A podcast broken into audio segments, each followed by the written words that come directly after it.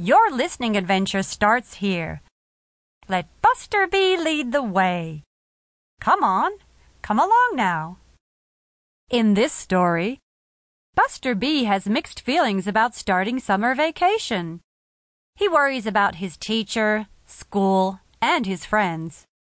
Along the way, he learns the importance of the changes in everyday life that occur as you grow up. Are you ready to begin?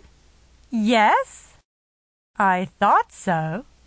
Here we go. The Bugville Critters start summer vacation. Hi, I'm Buster Bee, and this is Behavior School, where I'm learning how to be a bug. I'm kind of sad today because it's the last day of school before summer vacation. I'm going to miss Mrs. Beeswax. I'm going to miss Too Smart Betty. I'm going to miss being at school with my friends. I'm going to miss learning, reading, eating lunch in the cafeteria,